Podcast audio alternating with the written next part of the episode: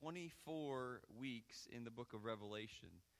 And uh, from the beginning, we have kind of looked at it like a, like a program of events that the Lord has uh, kind of given his people to tell us how uh, everything will end. Uh, so we're going to take kind of a little, a little sidestep here today. Um, remember, when it, when it all kicked off, uh, we saw a glimpse of the throne room in chapters 4 and 5. After those letters to the churches, uh, we saw that the, that the Lamb was the only one able to take the scroll out of the mighty hand of, of God the Father and open it. And when he did, judgment began. Uh, seven seals, starting with the Antichrist, followed by conflict on earth that led to scarcity on earth. Death was widespread, the earth quaked, and even so, through it all, God protected his people. The seven seals led to seven trumpets whose judgments targeted specific things on earth vegetation, water, even the skies. And we saw the bottomless pit was open uh, to release an army of demons led by none other than Satan himself.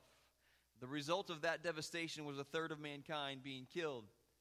And then the two witnesses appeared. They called out the people's rebellious hearts, and when their work was done, they were killed, and the wor- world rejoiced until they were resurrected and ascended into heaven to the horror of everyone watching. Satan has been kicked out of heaven.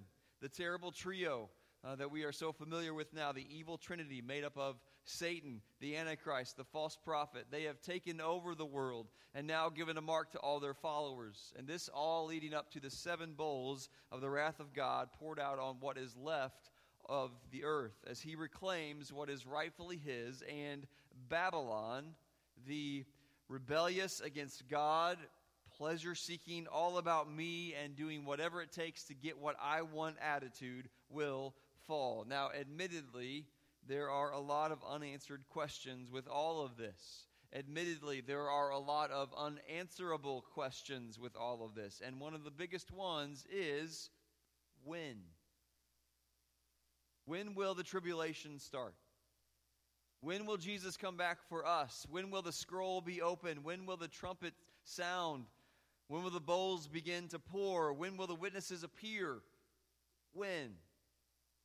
And while I would love to uh, have everyone get out their calendar app on their phone and turn to a specific date and time and tell you when this is all going to happen, uh, obviously we know uh, that's not possible. And actually, that's not the purpose of this message. But we can look to the Word of God to see the clues of the starting time of the program of Revelation. We'll see it in chapter 22 in a couple of weeks, where Jesus says three times, I am coming quickly. Now, that word quickly is obviously a relative term, but you can turn over to Matthew chapter 24. That's where we're going to be uh, spending most of our time here today. Uh, now, this is nothing new here this morning, but in context of what we've been studying here in Revelation, I trust that it will speak to and encourage your heart like it has mine. Uh, so let's uh, start in Matthew 24, verses 3 through 6. If you are able, please stand out of respect for the Word of God as we read. Hear the word of the Lord. Now, as he sat on the Mount of Olives, the disciples came to him, this is Jesus, him, privately, saying, Tell us what's the next word? When? When will these things be? And what will be the sign of your coming and the end of the age? And Jesus answered and said to them, Take heed that no one deceives you. For many will come in my name, saying, I am the Christ, and will deceive many. And you will hear of wars and rumors of wars. See that you're not troubled, for all these things must come to pass but the end is not yet. May the Lord bless the reading of his word. Thank you. You can have a seat. So we'll just kind of keep a, a running list uh, throughout the, the passages that we look at today of, of these signs of the end. And, and note how many of the conditions are present very well, alive and present in our world today. The first one, these are just uh, general signs, general signs. So, first, Jesus says, uh, people will come claiming to be Him. Now, we really don't hear a lot about that these days. And one reason may be because it happens so often. it just doesn't get a lot of attention anymore. You can Google man claims to be Jesus, and you can see that dozens of people, including at least one woman throughout the years, have claimed to be Jesus. And as verse 5 said, um, they, they have deceived many. Uh, there are horrifying stories of people who have bought into their lies and ultimately given their lives because, uh, because they believed a lie. They ultimately died because of them. So uh, we can check that one off the list. Uh, we will call it false Christs. Come, people coming just claiming to be Jesus. Uh, so that's the first one on the list. The next is wars and rumors of wars. Now, there are currently officially about two dozen countries officially at war at the moment. Now, when we add uh, war on terror and drugs and trafficking and so many other things, we can easily check this one off the list. War is nothing new. But what Jesus described, uh, the coming of the end, he's describing a time marked with unique pressures and dangers. So you can, you can write that one down. Unique pressures, unique dangers. Now, how many times in the last in a few years have you had a conversation that went something like, uh, you know, in all my lifetime, I have never seen our world so volatile. In all my lifetime, I've never seen our nation so divided. Unique pressures, unique dangers. But don't miss the comfort of verse 6. See that you're not troubled, for all these things must come to pass, but the end is not yet. See, it's, church, it's the age old truth of God's word that tells us to fear not, for I am with you. Be not dismayed. That word dismayed, it means troubled. Don't be troubled, for I am your God. I will strengthen you. I will help you. I will uphold you with my righteous right hand. My very favorite verse in all the Word of God, Isaiah 41:10. It's a promise that we can hold on to. Let's continue in verse 7, Matthew 24. For nation will rise against nation and kingdom against kingdom. There will be famines, pestilences, and earthquakes in various places. All these are the beginning of sorrows. Notice that phrase, beginning of sorrows. It literally means birth pains. So those are the next blanks on your outline. Birth pains. Now, when birth pains begin, we know that something new is about to be born. The birth pains that we are experiencing now, they're indicating the birth of a new age, a new kingdom. These birth pains are indicating his kingdom come. Just so we're aware, that word pestilence there in verse 7. It describes a fatal epidemic or plague, or in our world today, a pandemic. Pandemic.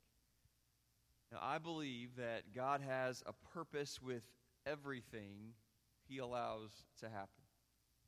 And the same word pestilence is used in Second Chronicles 7. Now, many of us are familiar with this with verse 14, but in verse 13, God says this When I shut up heaven and there is no rain, or command locusts to devour the land, or send pestilence among my people, if my people who are called by my name will humble themselves and pray and seek my face and turn from their wicked ways, then I will hear from heaven and I will forgive their sin and heal their land. This is a verse that um, we're, we're, familiar with it. I, I, you know, often it's taken out of context. It's addressing Israel, God's people, God's people called by His name. But I believe that the principles apply to us if we know Jesus. And I wonder if we, God's people, have learned anything through the pandemic.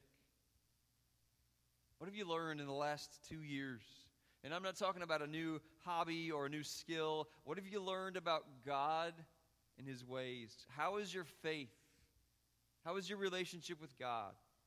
Have you been listening to hear what he's trying to teach you, or have you let all the other things of this world just drown out his voice? Because God doesn't waste anything, and he has a purpose with everything he allows, even a pandemic, or in the language of Matthew 24 and Second Chronicles, pestilence. He has a reason for whatever you're going through right now.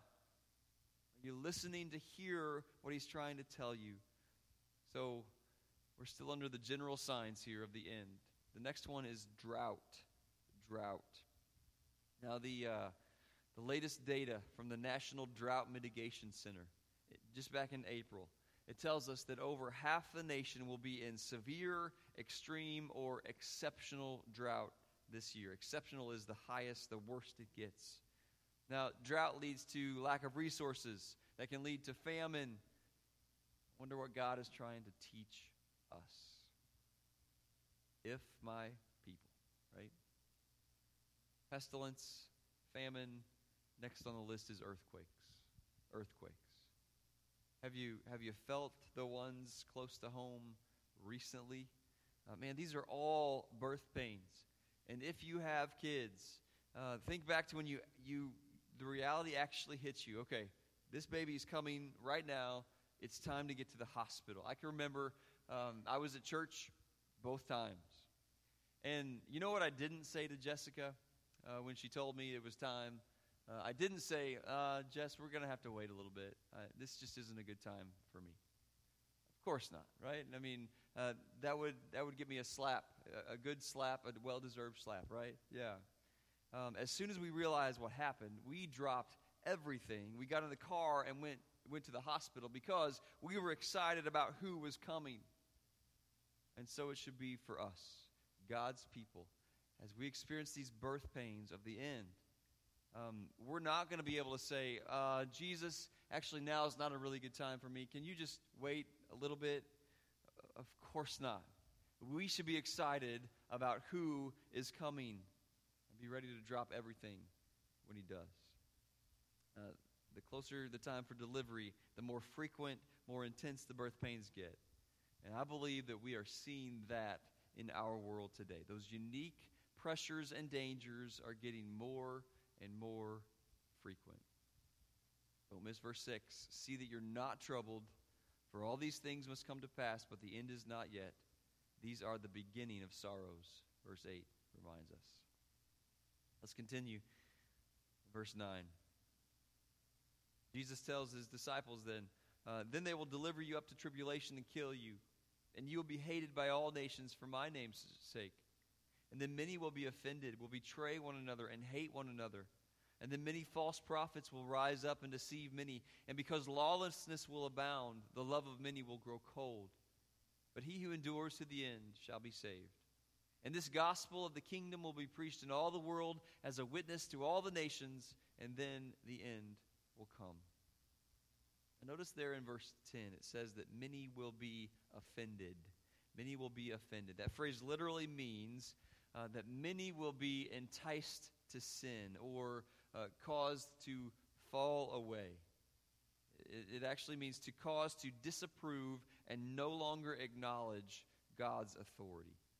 It has become known as the falling away or the great apostasy. And it's spoken of in other places in the Word as well. 1 Timothy 4 1 and 2. Now, the Spirit expressly says that in latter times some will depart from the faith, giving heed to deceiving spirits and doctrines of demons, speaking lies in hypocrisy, having their own conscience seared with a hot iron. Verse 3 tells us uh, that this departing from the faith will be because of religious reasons. Blinded and deceived, people will turn away from God, thinking that they're doing the right thing. If that doesn't sound like the Babylon we've been studying in Revelation, I don't know what does. Second Thessalonians, the believers there, they were concerned that they had missed the rapture. And so Paul wrote this to clear it up. Note what God's word says through him in chapter 2, 2 Thessalonians. Now, brethren, concerning the coming of our Lord Jesus Christ and our gathering together to him, we ask you not to soon be shaken in mind or troubled, either by spirit or by word or by letter, as if from us, as though the day of Christ had come. Let no one deceive you by any means, for that day will not come unless the falling away comes first. And the man of sin is revealed, the son of perdition who opposes and exalts himself above all that is called God or that is worshiped, so that he sits as God in the temple of God, showing himself that he is God. Now we know this man of sin, this son of perdition, it's the Antichrist. So, what is the only sign of the Antichrist's coming? and is thus a sign answering the when question of Revelation. It is, here in, in 2 Thessalonians, it is the falling away. Uh, let no one deceive you by any means, for that day will not come unless the falling away comes first. So the question becomes are we seeing the falling away in our world today? Are people uh, leaving the church like never before? The answer to that question is yes, we are. It's been called a rise of the nones. That's the next blank on your outline. And don't think of that in Catholic terms, not N U N S, but N O N E S. A rise of the nones. It's referring to the people who now check none when it comes to religious affiliation. The latest information from the Pew Research Center says that the number of Americans who do not identify with any religion continues to grow at a rapid pace. One fifth of the U.S. public and a third of adults under 30 are religiously unaffiliated today. The highest percentages ever in Pew Research Center polling. And this was from the last census 10 years ago. How much has our world turned away from the things of God since then? Think how far we have run away from the Christian values and principles that this nation was founded upon. Perverting what God has created, twisting what God has designed, blatantly going against what God has said. We are living in Babylon. How many people we personally know who once had worship as a, a priority in their lives, a big part of their lives, who have since just walked away from it? Proverbs 5 calls it being led astray. Psalm 14 calls it turning aside. 2 Peter calls them scoffers walking according to their own lusts. Jesus compared it to four soils. And don't I know that my heart is just as capable as anyone else's? Just, just following my own desires, taking the, the lifestyle of Babylon and, and adopting it. I want to encourage you you know someone who has fallen away, to lift them up by name often. Pray that the mercy of God would get a hold of their hearts and that He would cure their spiritual blindness. That word apostasy, it means falling away from a previously held position. And we trust that one cannot lose their salvation but we can pray specifically that if they had a false salvation experience, that God would open their eyes. Oh, the spiritual rewards they're squandering and the excess baggage that they're picking up along the way that is all avoidable if they just turn to Jesus. Probably some here with us today. Um, maybe you're here because you're supposed to be, but deep down, there's really no connection with God because you never really cultivated that relationship with Him to begin with. You're really just a few steps away from falling away yourself. Brother, sister, that should alarm you.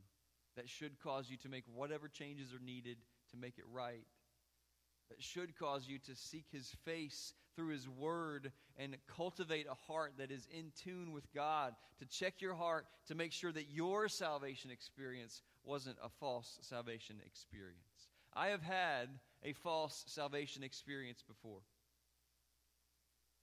When I was just a kid, I believed that getting to heaven was nothing more than walking an aisle of the church, talking to a pastor, repeating some words of a prayer, and getting dunked in some water.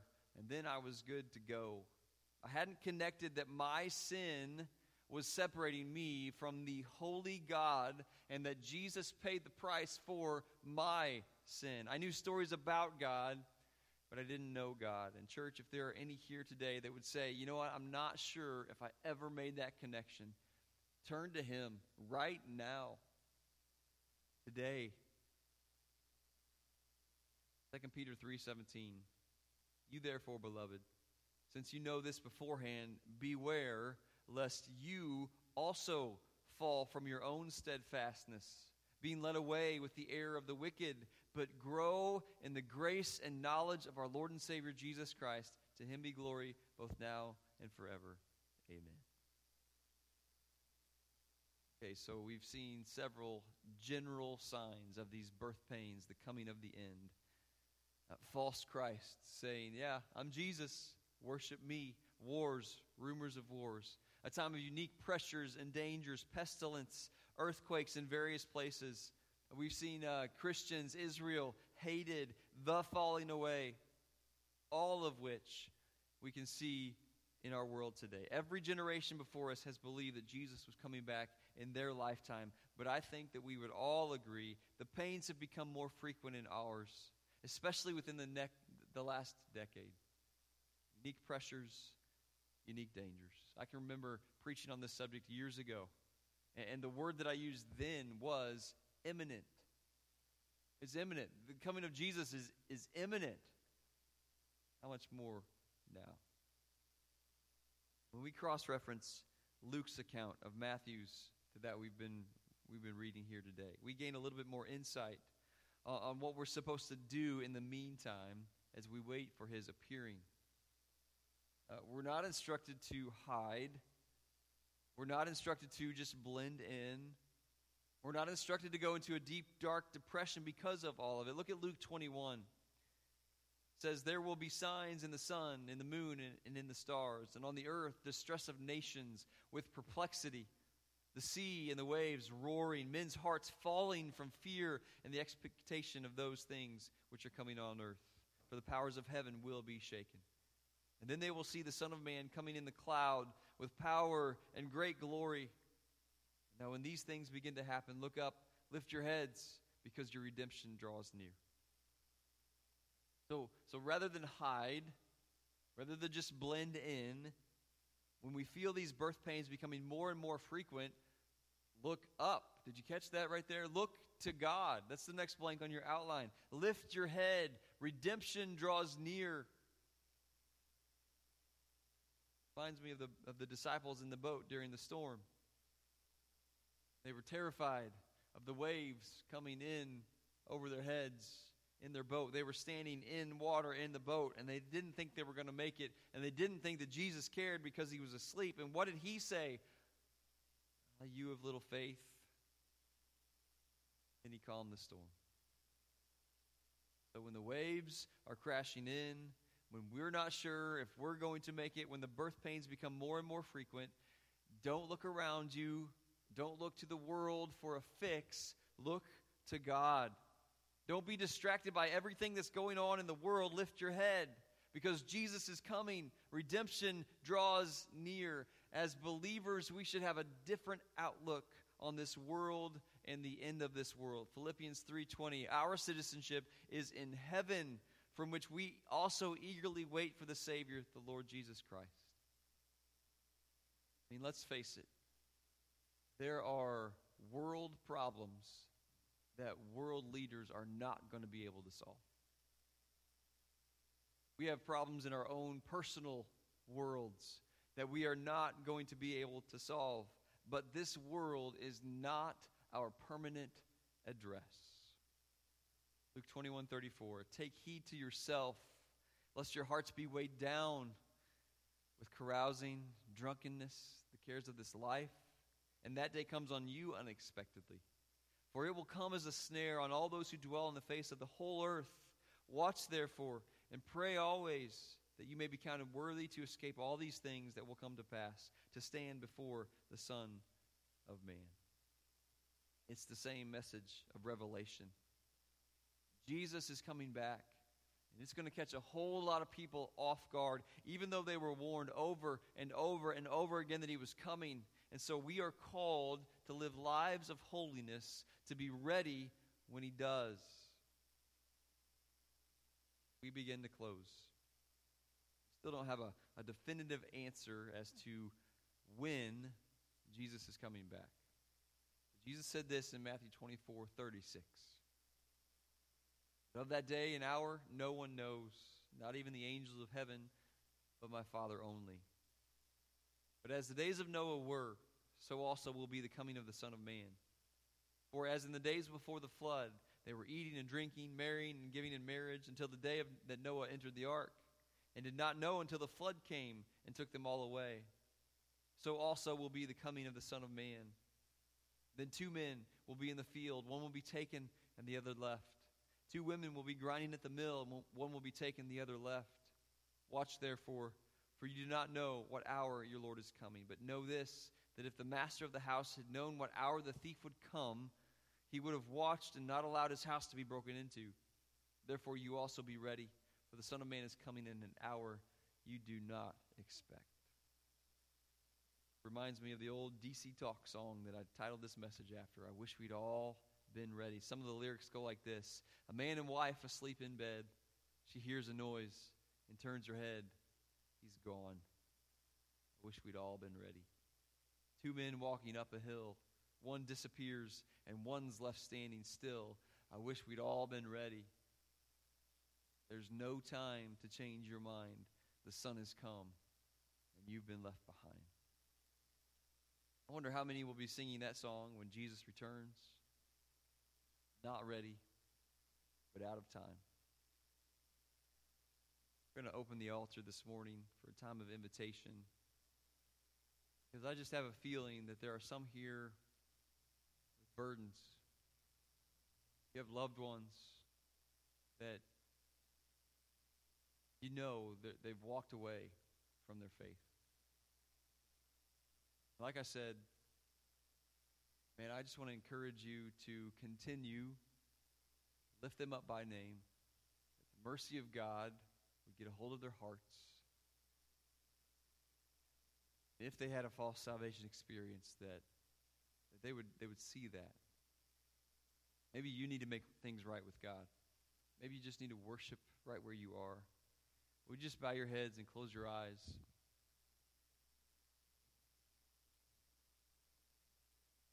You know, we like to answer the questions What has God said to you today? What are you going to do about it?